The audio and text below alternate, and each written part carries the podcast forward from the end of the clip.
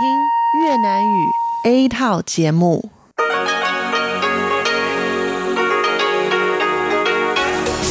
Đây là Đài Phát thanh Quốc tế Đài Loan RTI.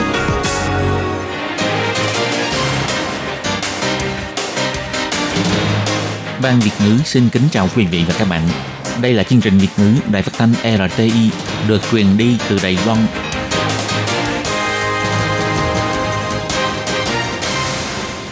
xin chào các bạn. Các bạn đang đón nghe chương trình phát thanh của Ban Việt ngữ Đài Tiếng Nói RTI. Hôm nay là thứ Tư, ngày 5 tháng 6 năm 2019, tức nhằm ngày 3 tháng 5 năm kỷ hợi âm lịch. Chương trình của ngày hôm nay gồm các phần nội dung như sau. Mở đầu là phần tin tức thời sự Đài Loan. Tiếp đó là chuyên đề tiếng Hoa cho mỗi ngày, cẩm nang sức khỏe và cuối cùng là chuyên mục ống kính rộng. Mở đầu là phần tin tức thời sự Đài Loan với các phần nội dung chính như sau. Chi đội Đông Mục đến thăm đảo Thái Bình, chứng kiến hòn đảo này là đảo chứ không phải bãi đá. Bộ Ngoại giao làm rõ vụ việc chỉ trích chính phủ, ngăn cản Dalai Lama và Rabia, nhân sĩ bất đồng chứng kiến người Tân Cương tại hải ngoại đến Đài Loan là không đúng sự thật. Kỷ niệm 49 năm thành lập Cục Đường Cao Tốc, ông Lâm Gia Long đưa ra kế hoạch tại Bá Lâm. Vở kịch Homecoming soi rọi tâm tư của người xa xứ. Chính phủ tăng kinh phí lên tới 110 triệu đài tệ, tài trợ cho 1.808 sinh viên đến các nước hướng Nam mới thực tập. Ngày 29 tháng 6 khai mạc Festival khinh khí cầu. Hôm nay Đài Đông tổ chức bay thử khinh khí cầu. Sau đây xin mời các bạn cùng đón nghe phần nội dung chi tiết của bản tin. Chi đội Hải quân Đồn Mục huấn luyện hành trình dài năm 2019. Năm nay sau khi hoàn thành chuyến đi thăm ba nước bàn giao, trên đường trở về đã ghé thăm đảo Thái Bình thuộc quần đảo Nam Sa. Các sĩ quan và học sinh đã cùng đặt chân đến điểm cực nam của lãnh thổ Đài Loan, uống nước ngọt của giếng nước số 5 trên đảo, nhấn mạnh đây chính là sự chứng minh đảo Thái Bình là đảo chứ không phải bãi đá. Theo báo quân đội của Bộ Quốc phòng đưa tin, vào ngày 5 tháng 6, chi đội Hải quân Đồn Mục sau khi đến đảo Thái Bình đã thả neo ngoài đảo. Hai chiếc quân hạm Vũ Sương và Điền Đơn cùng thay phiên nhau tuần tra vùng biển xung quanh để bảo vệ an toàn cho chi đội. Thiếu tướng chi đội trưởng chi đội Hải quân Đồn Mục sẽ mở tiệc mừng trên quân hạm Bàn Thạch để thích đãi đại diện sĩ quan của quân đội, đội tuần tra biển đảo của đảo Thái Bình cùng đoàn học giả đang nghiên cứu sinh thái đại dương trên đảo. Hai bên người thì canh giữ cực nam xa xôi, kẻ thì viễn hành thăm nước bàn giao. Hai bên cùng bày tỏ sự khẳng định và hỏi thăm sức khỏe lẫn nhau. Trong thời gian nhận lại trên đảo, Thiếu tướng Vương, chi đội trưởng Hải quân Đồn Mục đã dẫn đoàn chi tốt lên thăm đảo, dẫn các sĩ quan hải quân sắp tốt nghiệp, học sinh học viện tác chiến chính trị thuộc Đại học Quốc phòng và đại diện sĩ quan đi tuần tra đảo, tham quan các hạng mục kiến trúc, đi sâu vào tìm hiểu thực tế bảo vệ lãnh thổ vùng biển Nam Hải của Trung Hoa Dân Quốc, bao gồm đường băng máy bay, giếng nước ngọt, trạm khí tượng, nông trường, nông trại và bệnh viện Nam Sa, vân vân. Sĩ quan chỉ huy Nam Sa, Thượng tá Phượng còn mời các sĩ quan cùng uống nước ngọt lấy từ giếng số 5 trên đảo và nhấn mạnh đây chính là sự chứng minh đảo Thái Bình là đảo chứ không phải là bãi đá. Trong thời gian chi đội này dừng lại tại đây, các sĩ quan lô mục cũng nhân cơ hội hiếm có này tìm hiểu về tình hình Nam Hải, bao gồm việc xây dựng trên các đảo và bãi đá xung quanh, tình hình qua lại của thuyền bè xung quanh, cảm nhận sâu sắc về tầm quan trọng của ý thức bảo vệ lãnh thổ, càng nhận thức rõ hơn về sứ mệnh bảo vệ quốc gia của bản thân. Theo tin của bài báo Taiwan News vào ngày 4 tháng 6 chỉ ra, gần đây báo chí Mỹ có đưa tin qua sự chứng thực của nhiều tổ chức tôn giáo, chính quyền của bà Thái Anh Văn đã dùng lý do chuyên môn từ chối vị lãnh tụ tinh thần tà đài Lama của Tây Tạng và bà Rabie, lãnh tụ tại hải ngoại của người nguyên Uyghur đến Đài Loan. Tuy nhiên, sau đó Ủy ban Trung Hoa Đại Đục đã phản hồi, chưa nhận được xin phép của tà đài Lama muốn rũ bỏ trách nhiệm. Trong bài còn trích dẫn tin độc quyền từ Washington, người nhận lời đồng ý cho Dalai Lama đến Đài Loan chính là bà Trần Cúc, thư ký trưởng của phủ tổng thống. Đã thế bà còn nhận lời những 5 lần. Trong thông cáo báo chí của Bộ Ngoại giao vào ngày 4 tháng 6 chỉ ra, báo Taiwan News chưa có sự kiểm chứng từ Bộ Ngoại giao đã độc quyền đăng tin không rõ nguồn gốc rằng Vào dịp 20 tháng 5, Bộ Ngoại giao đã tìm cách phái nhân viên đến Haram Sala giải thích với Dalai Lama lý do ngài không thể nhập cảnh Đài Loan do Dalai Lama đã biết rõ thái độ từ chối của chính phủ Thái Anh Văn. Cuối tháng 5 đã từ chối nhân viên ngoại giao Đài Loan vào Haram Sala. Bộ Ngoại giao đã đặc biệt thanh minh. Từ đầu chí cuối chưa hề có kế hoạch phái nhân viên hoặc nhờ nhân viên văn phòng đại diện tại Ấn Độ đến Haram Sala. Đồng thời, bài báo của Taiwan News còn trích dẫn các tin không rõ nguồn gốc với nội dung. Bà Rapie từng đích thân đến văn phòng Đài Bắc tại Hoa Kỳ gặp ông Cao Thạc Thái, nhưng vẫn bị từ chối cấp visa vào Đài Loan. Bà Rabie đã diễn tả mình bị văn phòng đuổi ra ngoài. Bộ Ngoại giao cũng nhấn mạnh Bà Rabie đúng là có từng đến văn phòng Đài Bắc tại Mỹ để xin visa, nhưng do bà vẫn đang giữ quốc tịch Trung Quốc nên thích hợp áp dụng các quy định khác. Không thuộc thẩm quyền của Bộ Ngoại giao, nên văn phòng đã lịch sự từ chối. Tuy nhiên, việc cáo buộc bà bị văn phòng đuổi ra ngoài là không đúng sự thật. Ngày 5 tháng 6, Cục Đường Cao tốc Bộ Giao thông tổ chức kỷ niệm 49 năm thành lập. Ông Lâm Gia Long, Bộ trưởng Bộ Giao thông tới dự và phát biểu. Nhìn lại những năm 1970, chính phủ xúc tiến 10 dự án xây dựng mới, thành lập Cục Đường Cao tốc. Sau đó đến ngày 31 tháng 10 năm 1978, con đường cao tốc đầu tiên của Đài Loan đã hoàn thành. Tiếp đó là đường cao tốc Bắc Bộ số 2. Các đường cao tốc chạy theo hướng Đông Tây, hướng Nam Bắc cũng lần lượt được xây dựng, tạo nên sự tiện lợi về giao thông cho người dân như hiện nay. Đó đều là nhờ biết bao công sức khắc phục những khó khăn về công trình của các anh hùng vô danh, cống hiến cho Đài Loan. Ông Lâm Gia Long cũng chỉ ra, đường cao tốc có ý nghĩa quan trọng cho sự phát triển của Đài Loan. Cùng với sự thay đổi của thời đại, các đường quốc lộ không còn là những công trình bằng bê tông cứng nhắc, mà còn quan tâm đến việc bảo tồn văn hóa và sinh thái tự nhiên – Thời gian xây dựng đường cao tốc Bắc Bộ số 2, ông Tề Bá Lâm lúc bấy giờ đang làm việc tại Cục Đường Cao tốc, đã chụp được gần 120.000 tấm hình và video cảnh Đài Loan từ không trung để thực hiện bộ phim tài liệu gây xúc động với tựa đề Nhìn thấy Đài Loan.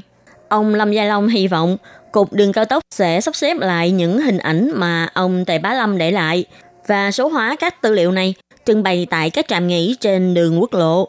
Đồng thời, ông cũng bày tỏ khi tổ chức kỷ niệm 55 thành lập Cục Đường Cao tốc vào năm 2020 có thể đưa ra kế hoạch Tệ Bá Lâm kết hợp hình ảnh chụp từ trên không, trí tuệ nhân tạo và khơi dữ liệu Big Data, xây dựng kênh giao thông thông minh đầu tiên trên thế giới. Ông Lâm Gia Long cũng khẳng định, sau khi Cục Đường Cao tốc tiếp nhận dự án xây cầu Kim Môn, hiện nay đã hoàn thành được 40%, trở thành cây cầu nổi trên mặt biển. Không những thế, Cục Đường Cao tốc của Đài Loan còn là một trong hai nước trên toàn thế giới mở đường cho đàn bướm Yupia đi trú đông, giảm tỷ lệ bị thương của đàn bướm xuống còn 1%. Hiện nay, số lao động di trú di dân mới thế hệ thứ hai của di dân mới tại Đài Loan đã có hơn 1 triệu 750 nghìn người. Để giúp mọi người có thể nhìn nhận sức mạnh mới này của xã hội một cách tích cực hơn, đoàn múa rối The Puppet and Eat đã xây dựng vở kịch kết hợp giữa diễn viên người thực và con rối Homecoming, xoay quanh câu chuyện của các nhân vật như di dân mới thế hệ 2, điều động di trú, đi sâu vào miêu tả cuộc sống và nội tâm của họ, giúp khán giả có thể cảm nhận được niềm vui nỗi buồn của những người ở xung quanh chúng ta để có thể đối xử với họ chân thành hơn. Đoàn múa rối này đình đầu lấy đề tài lao động di trú và thế hệ thứ hai di nhân mới làm đề tài cho vở kịch Homecoming. Từng câu thoại và động tác, những câu chuyện vui buồn trong công việc mà các bạn lao động di trú và di dân mới kể cho nhau nghe thì ngồi lại tại tiệm làm neo đều chân thực sinh động một cách lạ thường. Đặc biệt là tất cả các diễn viên của vở kịch này đều là người Đài Loan, nhưng khi họ nói tiếng Việt lại hoàn toàn không có cảm giác không khớp. Diễn viên Lưu Dục Trân nói,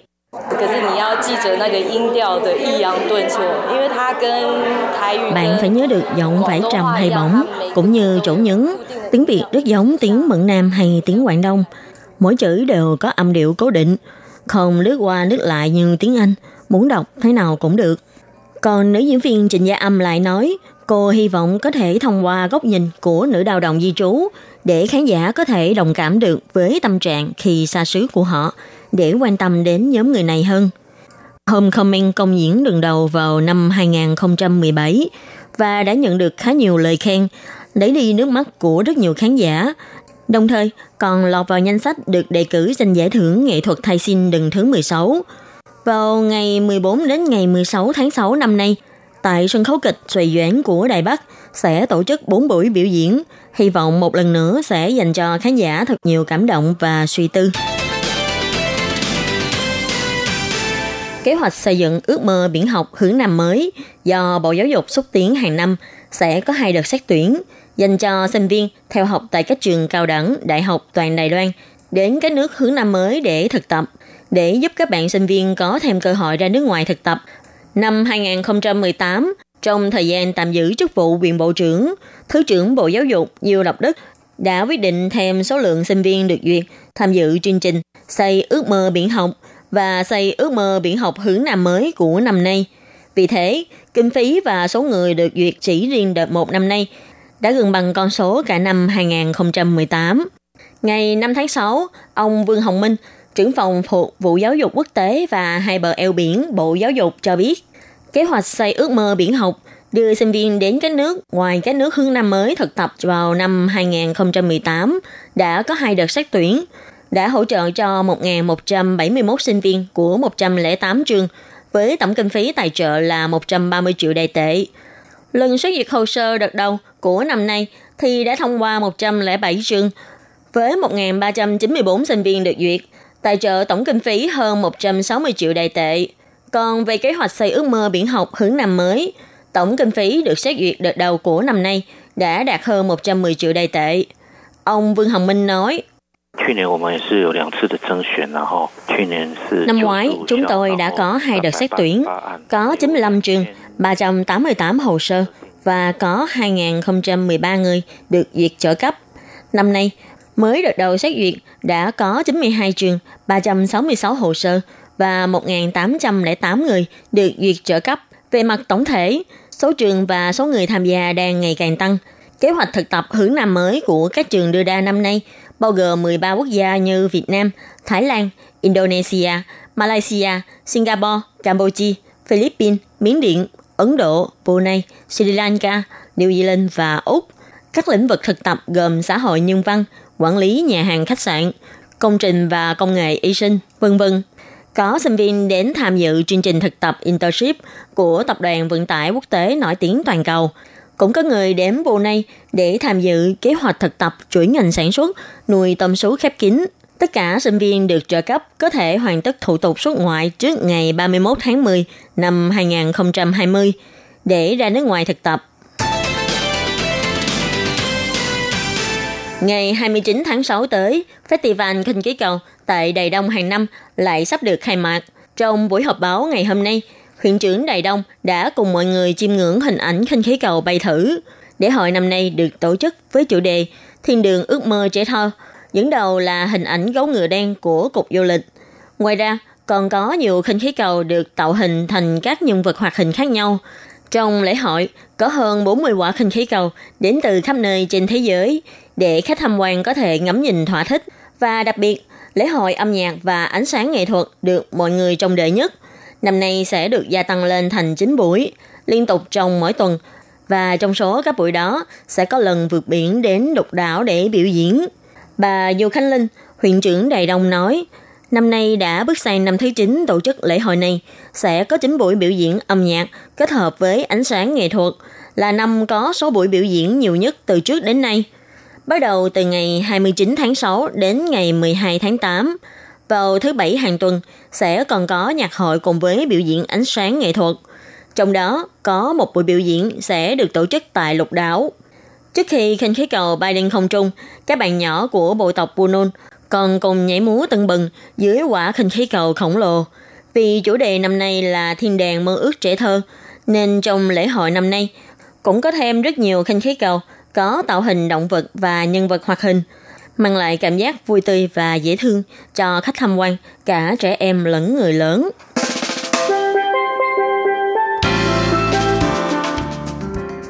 Các bạn thân mến, bản tin thời sự hôm nay do Khí Nhi biên tập và thực hiện đến đây là kết thúc. Cảm ơn sự chú ý lắng nghe của quý vị và các bạn. Xin thân ái chào tạm biệt các bạn.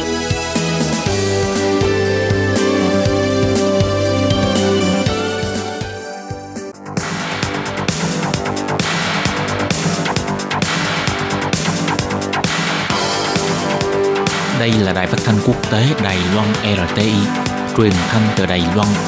Mời các bạn theo dõi bài chuyên đề hôm nay.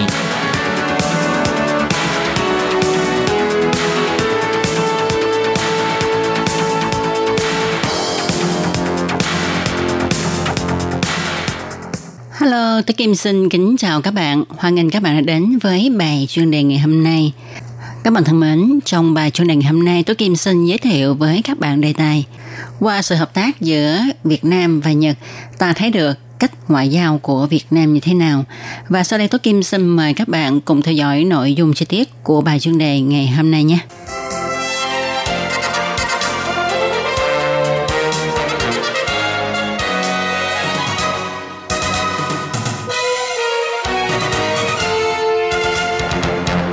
Các bạn thân mến, đầu năm nay, quan chức cấp cao của quân đội Nhật Bản đã sang thăm Việt Nam. Việc này thể hiện sự hợp tác giữa quân đội hai bên tiến thêm một bước mới. Nhìn lại sự phát triển lịch sử và chiến lược ngày nay, có thể thấy Việt Nam thành công kéo nền kinh tế đi lên thông qua ngoại giao và dưới áp lực của nước láng giềng hùng mạnh, Việt Nam tìm cơ hội hợp tác nhiều bên để có thể phát ngôn trên sân trường quốc tế. Sau khi Việt Nam và Nhật Bản xây dựng quan hệ đối tác chiến lược năm 2009, đến năm 2011, Bộ Quốc phòng của hai nước này đã ký kết bản ghi nhớ về hợp tác sự vụ quốc phòng song phương để làm nền tảng cho sự hợp tác quân sự của hai nước. Tiếp theo hai bên sẽ mở hội nghị đảm bảo an toàn trên biển. Nhật Bản kiến nghị Việt Nam thành lập cảnh sát trên biển để chống lại Trung Quốc. Nhật Bản sẽ cung cấp thuyền tuần tra biển cho Việt Nam, cường hóa hợp tác vấn đề Biển Đông của hai nước. Quan chức quân đội cấp cao của hai nước thường xuyên qua lại thăm hỏi nhau, định kỳ tổ chức đối thoại chính sách quốc phòng, khóa trương lực lượng vũ trang của hai nước, bao gồm các một hợp tác như là khai phá nhân lực và quân hàm vân vân. Về mặt kinh tế, Nhật Bản là thị trường xuất khẩu lớn thứ ba của Việt Nam, chỉ đứng sau Trung Quốc và Mỹ. Năm ngoái, Nhật Bản còn là nước đứng đầu trong việc đầu tư sang Việt Nam. Nhật Bản cũng là nước viện trợ cho Việt Nam nhiều nhất. Về văn hóa, Nhật Bản không chỉ đào tạo nhân tài cho Việt Nam, mà việc giao lưu văn hóa giữa hai bên lại rất nhặt. Số lượng sinh viên Việt Nam sang du học ở Nhật chỉ đứng sau Trung Quốc và Nhật Bản cũng trở thành nước mà các sinh viên người Việt chọn đi du học thay vì sang Mỹ. Phân tích cho thấy quan hệ giữa Nhật Bản và Việt Nam có thể chặt chẽ như hiện nay, chủ yếu là do quan hệ này có thể bù lấp chỗ thiếu hụt của nhau. Bên nào cũng có lợi. Việt Nam thì cần vốn, kỹ thuật và thị trường xuất khẩu của Nhật để Việt Nam có thể nhanh chóng hiện đại hóa. Còn Nhật thì luôn muốn khuếch trương sức ảnh hưởng của mình ra khu vực Đông Nam Á. Trong đó, Nhật Bản không chỉ nhìn thấy được tiền cảnh kinh tế Việt Nam có thể phát triển tốt, mà Nhật còn hy vọng được Việt Nam ủng hộ khi tranh thủ được trở thành nước ủy viên thường trực Hội đồng Bảo an Liên Hợp Quốc. Kế theo là do ngoại giao của hai nước này giống nhau vì hai nước đều có láng giềng là Trung Quốc, đều phải đối mặt với áp lực của Trung Quốc là Trung Quốc không ngừng lớn mạnh. Đồng thời đều có tranh chấp lãnh thổ với Trung Quốc. Cả hai nước này đều không muốn Trung Quốc xưng bá ở châu Á. Tuy nhiên, dưới áp lực của Trung Quốc, Việt Nam không muốn đối lập với Trung Quốc mà thông qua việc uh, hợp tác liên minh với các nước để đưa thông tin chính xác đến Trung Quốc. Việt Nam tham gia chiến lược Ấn Độ Thái Bình Dương để bày tỏ lập trường với Trung Quốc, cường hóa hợp tác an toàn với Mỹ nhằm duy trì chủ quyền ở Biển Đông. Ngoài ra Việt Nam còn tận dụng các hội nghị quốc tế chỉ trích Trung Quốc có hành động quân sự hóa Biển Đông, kêu gọi các nước ủng hộ lập trường của Việt Nam về vấn đề Biển Đông – Tuy nhiên, Việt Nam vẫn chọn cách nhượng bộ Trung Quốc trong thời khắc đặc định nào đó. Và năm ngoái, chuyến hạm Mỹ cập bến Việt Nam khiến cho Việt Nam có cơ hội thể hiện chủ quyền của mình mà không gây xung đột với Trung Quốc. Từ đây chúng ta nhìn thấy Việt Nam vận dụng điều kiện phát triển kinh tế và vị trí chiến lược của mình thông qua ngoại giao để tránh đối lập trực tiếp với Trung Quốc, lại có thể bày tỏ chủ quyền của mình, thể hiện năng lực ngoại giao của mình để tồn tại. Các bạn thân mến, các bạn vừa đón nghe bài chuyên đề ngày hôm nay do Tố Kim thực hiện. Tố Kim, cảm ơn các bạn đã theo dõi. Thân chào tạm biệt các bạn. Bye bye.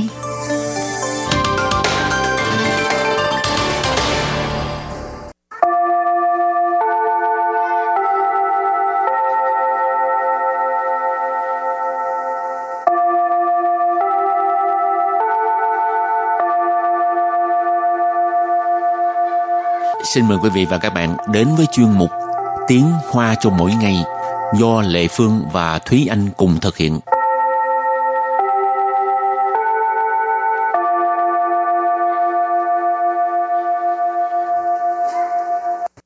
Thúy Anh và Lệ Phương xin kính chào quý vị và các bạn. Chào mừng các bạn đến với chuyên mục Tiếng Hoa cho mỗi ngày ngày hôm nay. Trong một tiếng hoa cho mỗi ngày hôm nay mình lại bắt đầu ghi hình nữa rồi. Ừ, dạo này mình thường xuyên ghi hình và cũng là vào những cái dịp rất là đặc biệt và hôm nay thì là vừa sắp sửa bước vào tháng 5 Chúng ta đã bước vào tháng 5 rồi. Ờ, là bước vào tháng 5 rồi. Vậy là không biết các bạn có biết là tháng 5 âm lịch có ngày gì đặc biệt không ta? Nhìn thấy cái này không? là biết rồi sắp tới Tết Đoan Ngọ hả? Đúng vậy. Rồi à, hôm nay á, mình sẽ giới thiệu và à, hướng dẫn cho các bạn học có liên quan tới à, Tết Đoan Ngọ. Đoan Ngọ. Ừ. Và thông thường trong chương mục của mình là có cô giáo dạy tiếng Hoa đọc dùng những cái câu mẫu với là từ vựng đúng không? Thì hôm nay mình mời cô giáo tới nha. Ừ, hôm nay mình đức mời cô giáo đích thân tới hiện trường dạy mình cách đọc luôn. Các xin老师，大家好， 好, bây giờ Lê Phương xin giới thiệu sau đây là cô giáo họ Lý, à, Lý Chi Phân lão sư. 我是也是在这个电台工作的，我是做法语节目的，那现在已经退休了，那继续为越南语 帮忙做华教的教材。 Cô giáo nói là cô giáo cũng là làm ở đài RTI ở ban tiếng Pháp nhưng mà cô giáo là người Đài Loan nha các bạn. đây là người đài nói tiếng Pháp. Điều đặc biệt là cô giáo đã về hưu rồi nhưng mà vẫn giúp đỡ à, Lệ Phương với Thúy Anh à, làm cái chương trình tiếng Hoa. 好，老师，那今天我们学什么呢？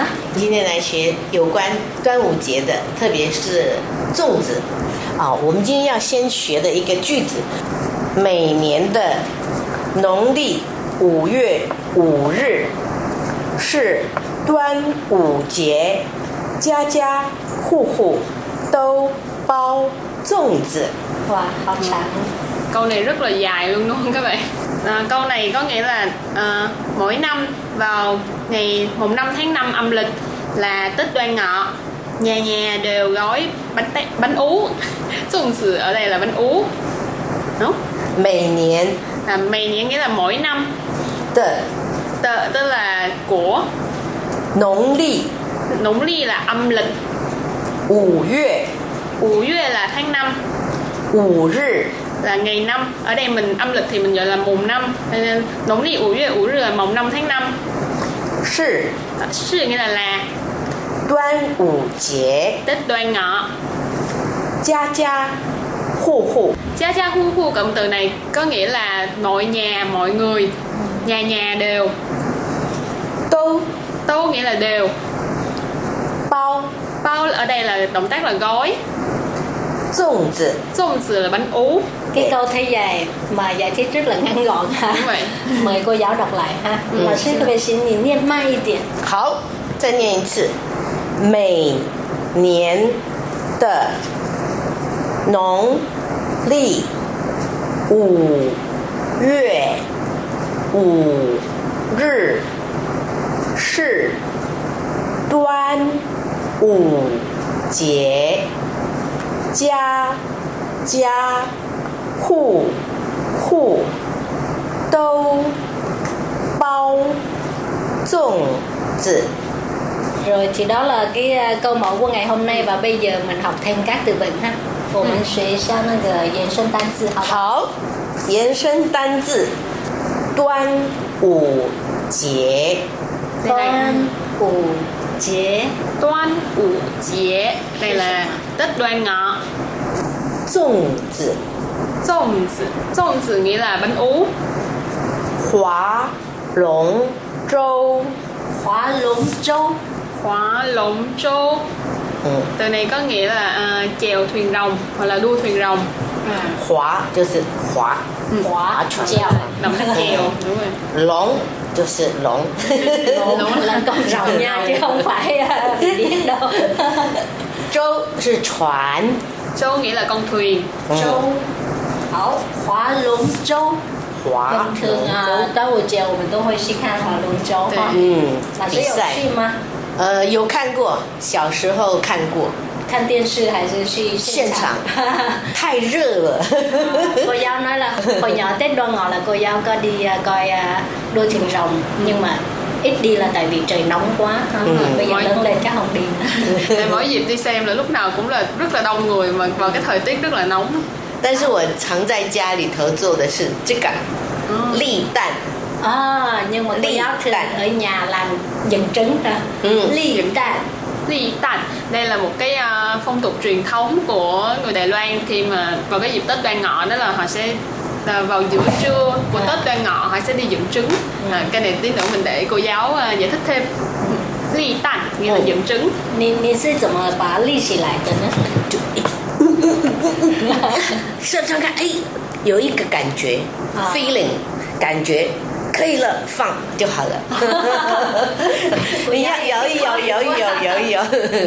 Thì Phương hỏi là là dẫn trứng như thế nào thì cô nói hiện cảm觉 tức là dựa theo cái cái gì tiếng Việt cái quán gì đi chua cua cái cảm giác có một cảm thấy là được rồi thì mình sẽ buông tay cho nó dựng lên nói vậy giống như nhưng mà không biết cảm giác đó là cảm giác 好像会蛋好像会这样 自己会站起来，成功吗？有，那就是熟的蛋还是生的蛋？生的，可是不可以从冰箱拿出来这样的。Thế anh vừa mới hỏi là à, khi mà dựng trứng á, thì mình phải dùng là trứng à, trứng sống hay là trứng đã nấu chín thì cô giáo nói là trứng là phải là trứng sống nhưng mà không được là dạng trứng mà lấy từ trong tủ lạnh ra mà phải là trứng ở nhiệt độ thường thôi ở nhiệt độ phòng bình thường cô ấy đoán là do cái nhiệt độ nó cũng sẽ ảnh hưởng tới cái vị trí của cái lòng đỏ trong cái trứng cho nên nếu như mà ở nhiệt độ thường thì cái trứng nó sẽ cái lòng đỏ mình sẽ dễ khống chế cái vị trí của nó hơn thì nó sẽ rơi vào cái trọng tâm ở bên dưới thì nó sẽ dễ đứng lên hơn đứng lên được hơn. Tốt, bây giờ mình uh, ôn tập lại ha ừ. à, những gì về mình vừa mới học. Xin lão sư帮我们再复习一下。好，每年的农历五月五日是 端午节家家户户都包粽子。好好听哦再来我们的早安延伸单词。端午节端午节对了端午。粽子。粽子粽子你来问哦。划龙舟。Hóa Lũng Châu ừ. Từ này có nghĩa là uh, chèo thuyền rồng hoặc là đua thuyền rồng. Ly Tàn Ly Tàn rất là dễ nhớ, dựng trứng. Ừ. Bạn nào về chơi thử thử coi ha. Nhớ nhớ nhớ ghi hình lại nếu mà thành công là gửi cho mình coi. Ừ. 好。之后呢，我们要出一个谜语，các bạn ơi mình sẽ đưa ra một cái câu đố vui, các bạn đoán đúng sẽ có phần thưởng, phần thưởng là 5 cái ha. thì cái này là cái ờ, cái kẹp sách cái này rất là có ý nghĩa tại vì cái này là sản phẩm của ờ, viện bảo tàng cố cung đại ừ. ừ, rất là đẹp luôn. Và các bạn sau đây hãy cùng lắng nghe câu đố vui này nha. Mời cô giáo đọc câu này bằng tiếng hoa. Ừ, họ. San chào sư lấu phẳng. Chân chu lì. Miên thẳng. 想吃珍珠肉，解带脱衣裳。Sau đây thì anh sẽ giải thích uh, mặt chữ nghĩa của câu đố này nha Để các bạn đoán coi uh, các bạn có đoán được đây là gì không San chào sư lỗ phẳng uh, San chào nghĩa là ba góc Sư lỗ là bốn tầng phẳng là cái căn phòng hoặc là căn nhà chân chu thì nghĩa là chân châu hạt chân châu lì miệng là ở bên trong thẳng tức là giấu cho nên chân chu lì miệng thẳng tức là hạt chân châu giấu ở bên trong xiang nghĩa là muốn chứ là ăn chân chu là chân châu rô là thịt chè ở đây là cái động tác cởi cho nên uh, chè tay thôi y sang còn này có nghĩa là cởi bỏ áo quần ra 嗯，把皮带打开。我没有带。带 là cái uh, cái dây lưng, dây lưng. 对，嗯嗯 好，是什么？là 这是什么？Các bạn hãy nhanh tay câu trả lời đúng để nhận được phần quà. Đúng rồi. Cảm ơn các bạn rất nhiều ha đã đón xem uh, chương mục của ngày hôm nay. Vậy xin chào Lý lão sư. Ừ. 不客气。好，chào tạm biệt các bạn. Bye bye. Bye bye.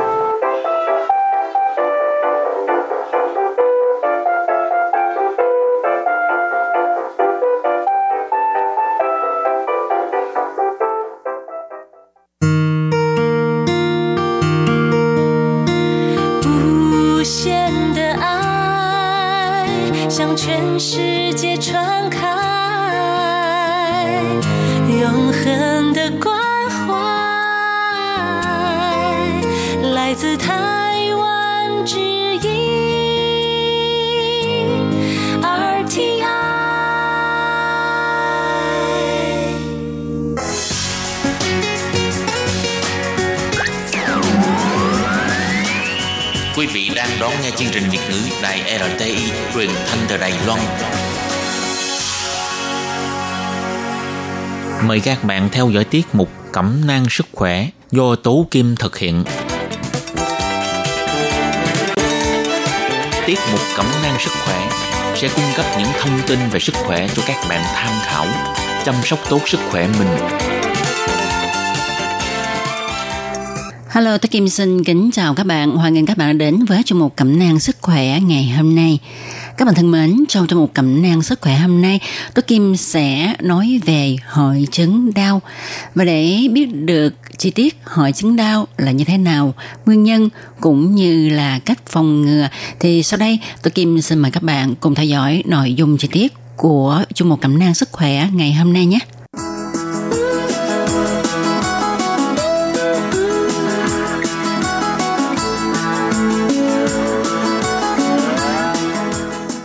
Các bạn thân mến, uh, nhiều khi chúng ta đi ra ngoài đường ha, gặp những đứa trẻ có những cái khuôn mặt trắng trắng ha, bành bành, rồi mắt thì nhỏ nhỏ, xết xết, trông rất là ngờ ngợt, đôi tai thì thấp nhỏ, nước da thì trắng trắng, mập mập tròn tròn béo béo ha. Và những đứa trẻ này á, tuy là không có máu mủ ruột thịt gì hết, nhưng mà chúng lại có những cái hình dáng giống giống nhau. Thì đây là những đứa trẻ mắc hội chứng đau. Hội chứng đau là một bệnh phổ biến nhất trong số những bệnh rối loạn nhiễm sắc thể. Cứ khoảng 800 đến 1.000 trẻ thì có một trẻ mắc chứng bệnh đau. Và hội chứng đau được mô tả lần đầu tiên vào năm 1866 bởi bác sĩ người Anh và được đặt tên là hội chứng đau. Đây là tập hợp các bất thường bẩm sinh, trong đó nổi bật là người mắc bệnh sở hữu khuôn mặt đặc trưng, luôn ở trong tình trạng trì trệ tâm thần và gặp một số bất thường ở hệ tim mạch tiêu hóa dễ dẫn đến tử vong trong vòng 5 năm đầu tiên. Có khoảng 85 đến 90% số thai nhi mắc hội chứng đau bị chết từ giai đoạn phôi. Những người sinh ra và sống sẽ có sức khỏe và trí tệ kém hơn người bình thường. Khoảng 50% trẻ mắc bệnh đau bị khuyết tật tim bẩm sinh nhưng vẫn có thể chữa được. Ngoài ra, trẻ mắc bệnh đau còn dễ mắc các bệnh về đường hô hấp, tiêu hóa, ung thư máu và có sức đề kháng kém. Tuy nhiên, nếu được chăm sóc tốt, người bệnh đau có thể sống đến 50 đến 60 tuổi. Vậy nguyên nhân gây ra hội chứng đau là gì? Thì à, bình thường hay như chúng ta biết, con người có 46 nhiễm sắc thể tồn tại thành từng cặp trong nhân tế bào. Một nửa số này được thừa hưởng từ cha, nửa số kia thì được thừa hưởng từ mẹ. Nhiễm sắc thể mang các gen quy định nên sự hình thành và phát triển của cơ thể con người. Còn trẻ bị bệnh đau thì lại có tới 47 nhiễm sắc thể, nghĩa là nó có thêm một nhiễm sắc thể số 21. Và chính nhiễm sắc thể số 21 này là thủ phạm gây bệnh. Chính sự thừa ra này đã phá vỡ sự phát triển bình thường về thể chất và trí tuệ của trẻ – Nhiễm sắc thể thường này làm cho mỗi gen sản sinh ra nhiều protein hơn bình thường, dẫn đến suy yếu trong cả khả năng nhận thức cũng như phát triển thể chất. Tuy nhiên, vì nhiễm sắc thể 21 rất nhỏ, do đó sự mất cân bằng gen do thừa nhiễm sắc thể này ít nghiêm trọng hơn là các nhiễm sắc thể khác, nên người bệnh vẫn có thể sống được.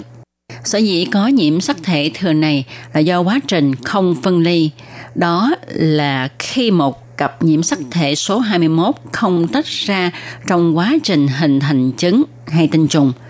Khi trứng với tinh trùng bất thường hợp lại tạo thành phôi, phôi này sẽ có đến 3 nhiễm sắc thể số 21 thay vì hai nhiễm sắc thể 21 như là bình thường. Một số trường hợp hiếm gặp khác là do nhiễm sắc thể số 21 gắn với một nhiễm sắc thể khác, tạo nên một nhiễm sắc thể bất thường gọi là nhiễm sắc thể chuyển đoạn. Trước khi hình thành tinh trùng hoặc là trứng, tinh trùng hoặc trứng mang nhiễm sắc thể bất thường này khi được thụ tinh với một trứng hoặc là tinh trùng bình thường cũng có thể sinh ra con mắc hội chứng đau.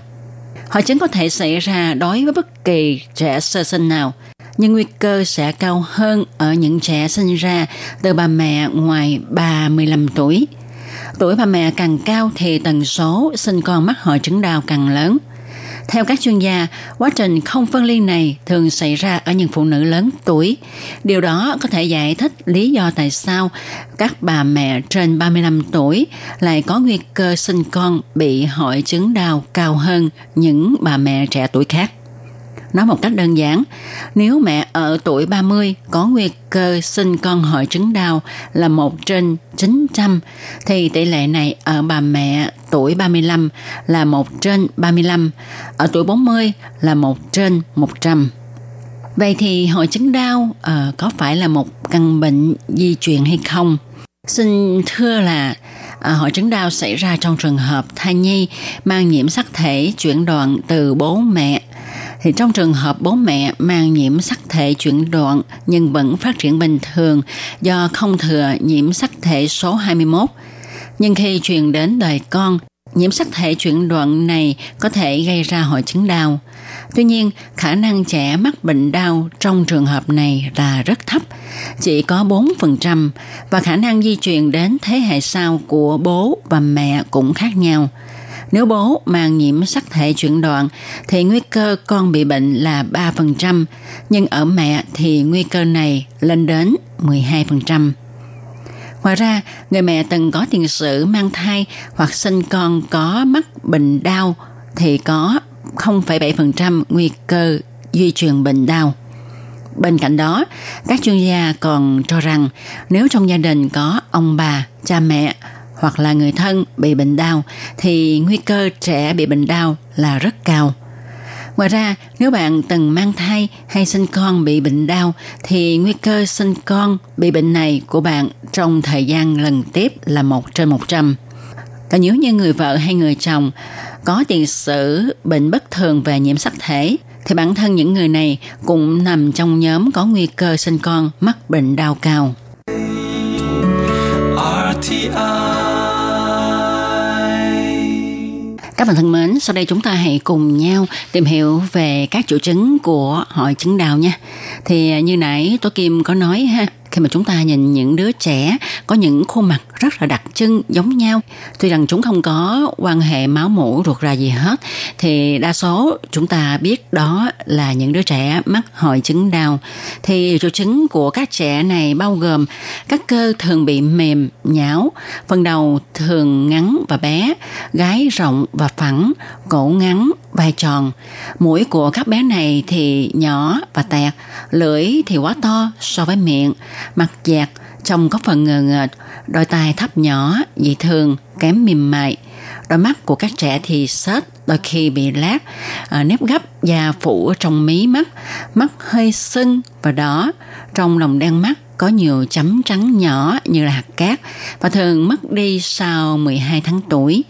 Miệng của những người mắc hội chứng đau thì thường trễ và luôn há, và miệng cao, lưỡi dài, thè ra ngoài. Chân tay của những người mắc hội chứng đau thì thường ngắn, bàn tay to, các ngón tay ngắn, ngón út thường khèo. Lòng bàn tay có nếp sâu nằm nghiêng, bàn chân phẳng, ngón chân chim, ngón cái tè ra, khoảng giữa ngón chân cái và ngón chân thứ hai quá rộng. Các khớp khủy, háng, gói, cổ chân lỏng lẻo, đôi khi chật khớp háng, chật xương bánh chè. Ngoài ra, người mắc hội chứng đau có nguy cơ cao mắc các bệnh như là trào ngược dạ dày nè, thực quản, gặp các vấn đề về thính lực và thị lực. Thần kinh của những người bị hội chứng đau kém phát triển, cơ quan sinh dục không phát triển, vô sinh. Ngoài những đặc điểm nói trên, một nửa số trẻ bị đau có những khuyết tật tim bẩm sinh, song phần lớn có thể chữa được và sức khỏe của những trẻ này được cải thiện. Các vấn đề về hô hấp, tắc nghẽn đường tiêu hóa ở trẻ sơ sinh và ung thư máu ở tuổi ấu thơ của những trẻ mắc hội chứng đau cũng là những vấn đề thường gặp. Trẻ bị đau dễ nhạy cảm với các tác nhân nhiễm khuẩn, nhưng nhờ có những tiến bộ vượt bậc của y học, ngày nay hầu hết các vấn đề này đã giải quyết được. Do vậy, tuổi thọ trung bình của những người bị bệnh đau có thể đạt đến 55 tuổi. Còn trước kia thì người ta nói những trẻ bệnh đau thường hay chết yếu tức là chỉ sống được tới mười mấy tuổi mà thôi. Trẻ bị hội chứng đau thường nhỏ hơn những trẻ cùng trang lứa, nhưng lại dễ thừa cân dù theo một chế độ ăn có kiểm soát – Nếu có tập luyện thường xuyên thì có thể làm giảm cân và trẻ bị chậm phát triển tâm thần từ thể nhẹ đến thể vừa. Nhưng nếu được giúp đỡ và can thiệp kịp thời thì chỉ có gần 10% tiến triển thành thể nặng mà thôi. Vậy thì một khi mà mắc hội chứng đau chúng ta có chữa trị được không? Trước kia thì hầu như là không có chữa trị được hội chứng đau nhưng mà uh, có một trường hợp điều trị bệnh đau tại bệnh viện Mediwood ở Ấn Độ đã được đăng trên tạp chí Falay Genomics vào tháng 2 năm 2017 thì các bác sĩ đã tiến hành sử dụng một phương pháp tế bào gốc lấy từ loại phôi được hiến tặng để trị liệu cho 12 bệnh nhân mắc bệnh đau bằng cách tiêm bắp tay, tiêm dưới da và tiêm tĩnh mạch. Qua thời gian điều trị, các trường hợp này đã có những chuyển biến tích cực về ngôn ngữ, vận động. Tuy nhiên, thời gian chưa đủ dài nên các bác sĩ vẫn tiến hành theo dõi. Và gần đây thì các nhà khoa học tại Đại học Y khoa Massachusetts đã thực hiện một nghiên cứu tạo ra một tế bào gốc tiềm năng cảm ứng từ chính tế bào da người bệnh. Người mắc bệnh đau thường có 3 nhiễm sắc thể số 21, trong khi người bình thường chỉ có hai nhiễm sắc thể loại này. Vì vậy, các nhà khoa học đã tiến hành khóa nhiễm sắc thể số 21 để người bệnh có thể trở lại trạng thái bình thường. Cũng hy vọng ha các phương pháp điều trị trên đây sẽ ngày càng tiến bộ để cho những người mắc bệnh đau có thể có lại một cuộc sống bình thường như những người bình thường khác. Và tôi Kim tin chắc rằng ha, mọi người thường hay nghe câu nói, phòng bệnh hơn chữa bệnh. Cho nên để tránh sinh ra những đứa con bị mắc hội chứng đau, thì tốt nhất chúng ta nên sanh con trước tuổi 35 nha các bạn. Và nếu đang có kế hoạch sanh con thì các bạn nên được tư vấn và biết về các phương pháp sàng lọc trước khi sinh nhằm giảm thiểu nguy cơ bé bị mất các bệnh tật bẩm sinh, trong đó có bệnh đau còn nếu như bạn là thai phụ đã trên 35 tuổi thì các bạn chắc chắn là phải làm theo lời căn dặn của bác sĩ, kiểm tra sàng lọc trong thai kỳ là rất quan trọng. Bác sĩ sẽ chỉ định bạn làm xét nghiệm ADN thai nhi. Khi thai được 11 đến 14 tuần tuổi, bác sĩ sẽ chỉ định bạn thử máu kết hợp với siêu âm đo độ mờ da gái của thai nhi. Phương pháp này sẽ giúp phát hiện thai nhi mắc hội chứng đau lên đến 80%. Sau khi xem xét các kết quả xét nghiệm, nếu nhận thấy đứa trẻ trong bụng của mẹ có nguy cơ mắc hội chứng đau cao với tỷ lệ là 1 phần 250, thì bác sĩ sẽ chỉ định tiến hành kỹ thuật sinh thiết gai nhau và chọc ói. Xét nghiệm này cho kết quả chính xác đến 99%. Nhưng có nhiều người cho rằng ha, chọc ói để mà à, làm thử nghiệm hội chứng đau thì có nguy cơ gây sảy thai. Vậy thì có nên hay không? Xin thưa rằng tùy phương pháp chọc ói để kiểm tra xem là thai nhi có mắc hội chứng đau hay không, có nguy cơ gây sảy thai. Tuy nhiên tỷ lệ này là khá thấp và nếu chúng ta có những lo lắng, lo ngại thì các bạn có thể tư vấn thêm với bác sĩ phụ khoa của mình nhé chúng ta nên làm tốt công tác sàng lọc để bảo đảm là chúng ta sinh ra những đứa trẻ khỏe mạnh, không có mắc hội chứng đau. Nhưng nếu chẳng may đứa trẻ của chúng ta sinh ra mắc hội chứng đau thì các bạn cũng đừng nặng lòng ha. Hiện nay y học đã tiến bộ. Nếu mà chúng ta có uh, cơ hội, có điều kiện chăm sóc tốt cho những đứa trẻ bị bệnh đau thì chúng vẫn có thể làm những công việc đơn giản và cuộc sống tương đối độc lập nếu được tạo điều kiện phù hợp.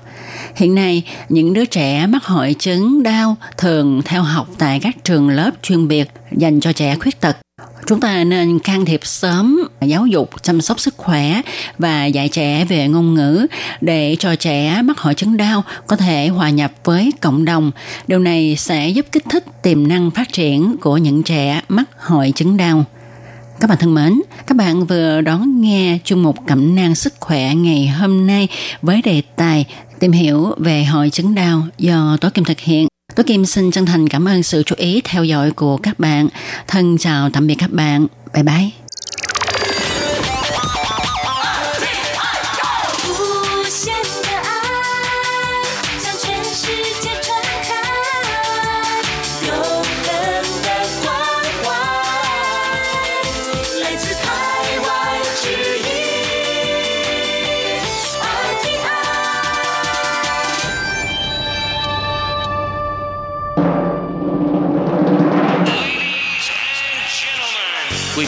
Đón nghe chương trình Việt ngữ Đài RTI truyền thanh từ Đài Loan.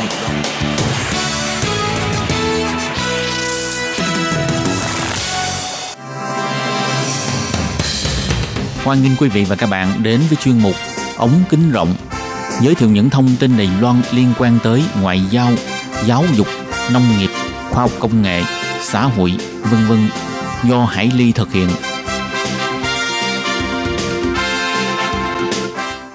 Các bạn thân mến, Hải Ly xin chào các bạn. Hoan nghênh các bạn đến với chuyên mục ống kính rộng vào thứ tư hàng tuần. Thưa các bạn, trong vài buổi phát gần đây, Hải Ly đang giới thiệu với các bạn về đề tài cơn sốt Hàn Quốc du, trong tiếng Trung gọi là Hán Liếu, tức trào lưu hâm mộ ngôi sao chính khách Hàn Quốc du, đương kim thị trưởng thành phố Cao Hùng vừa đắc cử vào tháng 11 năm ngoái và hiện đang được nhiều người ủng hộ hô hào ra tranh cử vòng sơ tuyển ứng cử viên tranh cử tổng thống của Đảng Quốc dân. Thưa các bạn, thì trong những buổi phát trước, Hải Ly đã phân tích với các bạn về hiện tượng cơn sốt Hàn Quốc du theo góc độ phân tích những đặc điểm tính cách của ông và theo góc độ tâm lý học thì qua đó một phần nào chúng ta đã hiểu được vấn đề là ông Hàn Quốc Du sở dĩ được hâm mộ như vậy không hoàn toàn là vì năng lực chính trị của ông mà có một phần là do một số hiệu ứng về tâm lý. Do vậy, rất có thể khi những hiệu ứng tâm lý bị hạ nhiệt thì cơn sốt này có thể sẽ được hạ sốt. Vậy trong buổi phát hôm nay, Hải Ly xin chia sẻ với các bạn nội dung cơn sốt Hàn Quốc du tới khi nào sẽ bị hạ nhiệt. Thì à, sau đây Hải Ly xin mời các bạn cùng đón nghe nhé.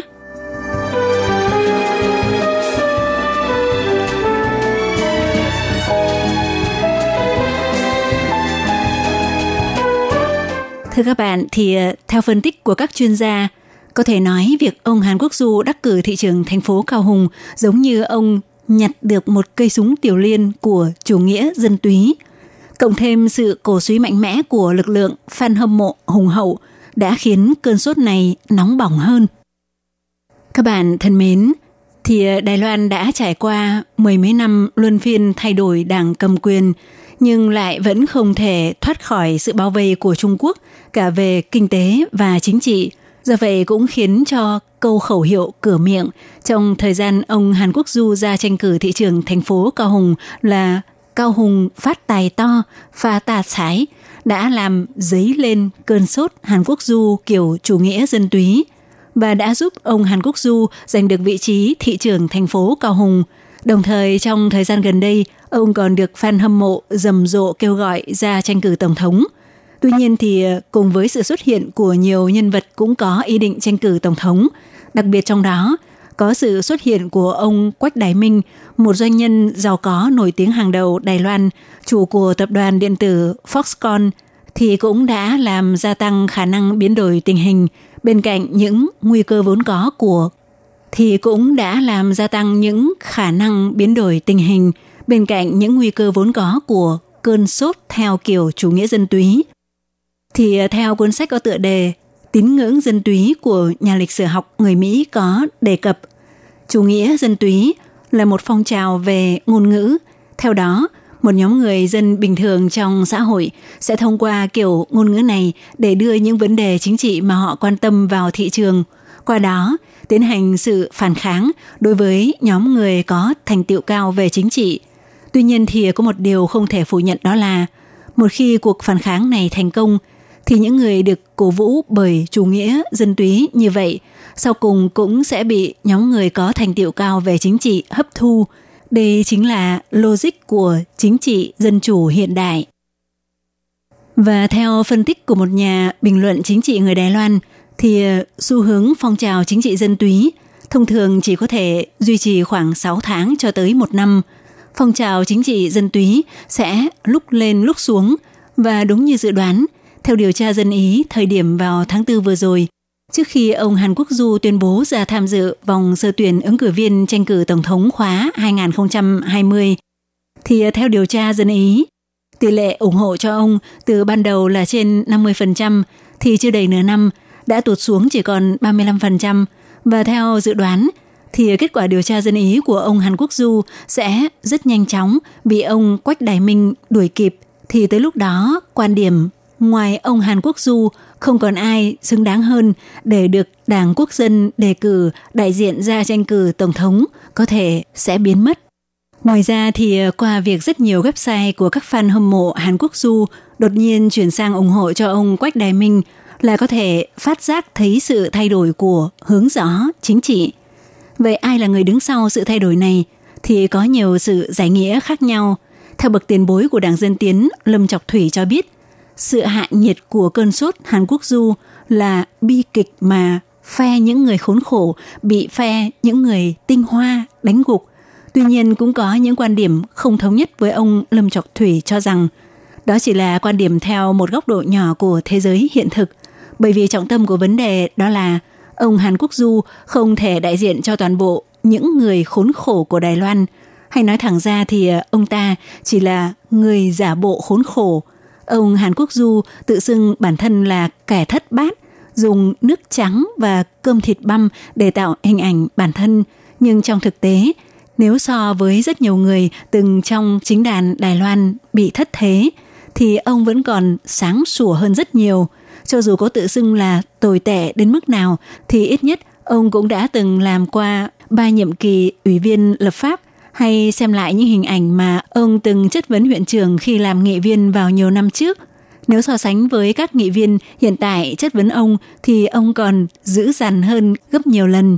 Như lời ông nói là đã từng có thời thất bát đói kém, thì khi đó ông vẫn còn được nắm giữ chức vụ tổng giám đốc của công ty phân phối và tiêu thụ nông sản phẩm Đài Bắc hay là chủ của trường tư thục song ngữ.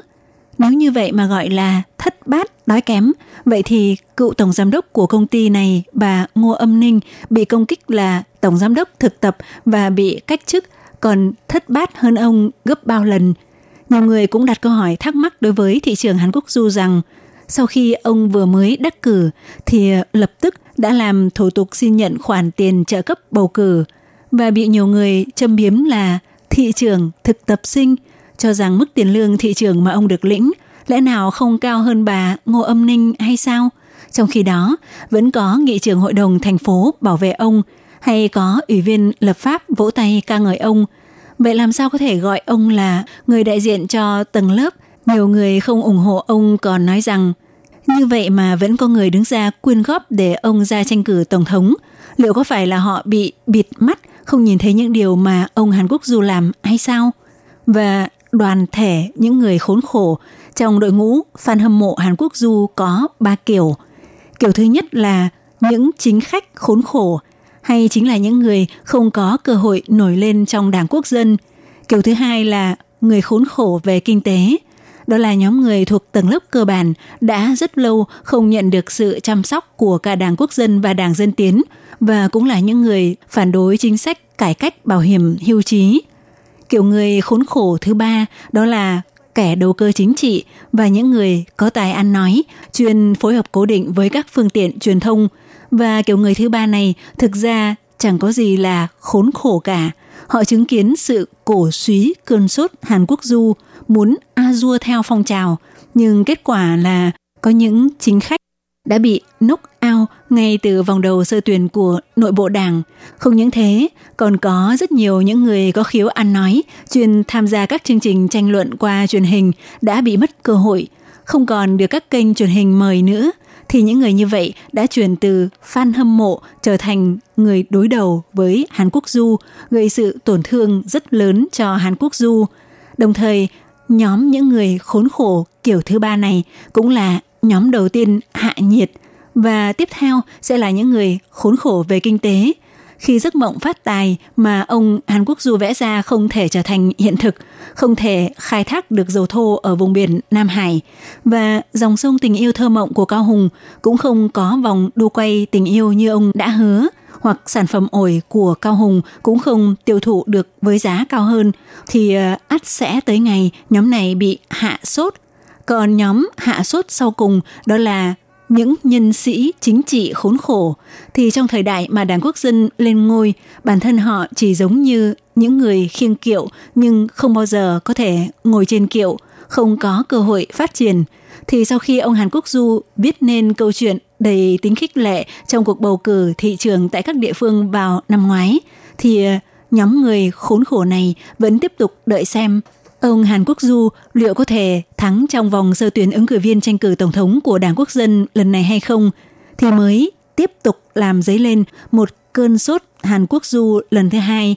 Và sắp tới, nếu chẳng may ông Hàn Quốc Du không phải là người được Đảng Quốc dân đề cử ra tranh cử tổng thống, thì chắc chắn việc nhóm thứ ba này hạ sốt không còn phải bàn cãi gì thêm nữa thì Đài Loan khi bước sang thời kỳ phong trào dân túy và hậu đảng quốc thì có một hiện tượng rất quan trọng đó là thời kỳ tươi mới của các nhân vật chính khách ngày càng ngắn đi.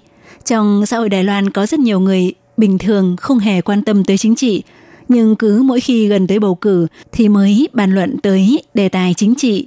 Như năm ngoái, nhờ có kênh truyền hình tôn giáo Hán Thiên, Hán Thiên dùng chảo thái cổ suý khiến ông Hàn Quốc Du bỗng chốc nổi như cồn, trở thành một vị thần, hoạt động tạo thần thánh của phương tiện truyền thông không ngừng phát triển, mặc dù có khả năng sẽ kéo dài thêm thời kỳ tươi mới được vài tháng, nhưng đáng tiếc là biểu hiện chính trị trong hiện thực của vị thần Hàn Quốc Du quá khác xa so với tưởng tượng, đặc biệt nếu muốn tranh ngôi vị cao nhất là ứng viên tranh cử tổng thống thì ờ, dường như đó là vì muốn miễn phí ngồi trên chiếc kiệu thần phù long và ngồi đó để đợi đảng quốc dân dâng lên áo bào thì mưu đồ này không khó bị người ta phát giác và cũng là khởi điểm cho sự hạ nhiệt cơn sốt Hàn Quốc du. Không những thế thì biểu hiện của thị trường Hàn Quốc du khi trả lời chất vấn tại hội đồng thành phố còn khiến nhiều người phải ngao ngán lắc đầu. Hóa ra, ông Hàn Quốc Du cũng chẳng quan tâm mấy đến thành phố Cao Hùng. Hơn nữa, còn không chịu học hỏi, không chăm chỉ. Đó mới chính là nguyên nhân lớn nhất khiến nhiều fan hâm mộ bắt đầu bỏ ông mà đi. Khi thấy lượng fan bắt đầu giảm mạnh, ông Hàn Quốc Du bắt đầu cảm thấy bồn chồn lo lắng – sau cùng cũng đã chịu sông pha để tranh cử tổng thống và nhờ vậy đã nâng đề tài chính trị theo kiểu chủ nghĩa dân túy tới tầm cao tổng thống nhưng ngược lại chính điều đó cũng đã làm nổi bật điểm yếu của ông Hàn Quốc Du về chính trị quốc tế và không khỏi khiến người ta nghi ngờ về tầm cao thực sự của ông.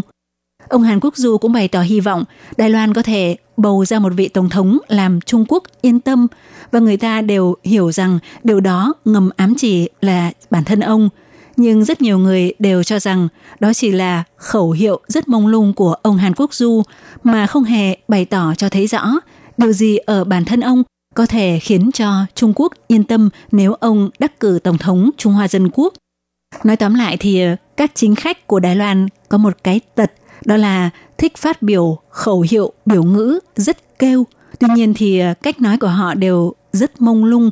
Ông Hàn Quốc Du, nếu tự cảm thấy mình khác với các chính khách khác, thì lẽ ra nên bỏ đi cái tật giống như mọi chính khách khác và phải nói cho thật rõ ràng, xử lý các vấn đề chính trị một cách thực tế nhất. Ít nói thì ít bị mắc lỗi. Như vậy mới có thể giành được sự tôn trọng hoặc giả ông Hàn Quốc Du thực sự không hiểu rõ tình hình quốc tế cũng như tình cảnh hiện tại của Đài Loan và chính cách làm ra vẻ hiểu nhưng thực ra chẳng hiểu gì cả rồi lại nói tùy tiện qua loa cho xong chuyện thì có thể đó cũng chính là một trong những yếu tố quan trọng khiến cơn sốt Hàn Quốc Du đang dần dần bị hạ nhiệt.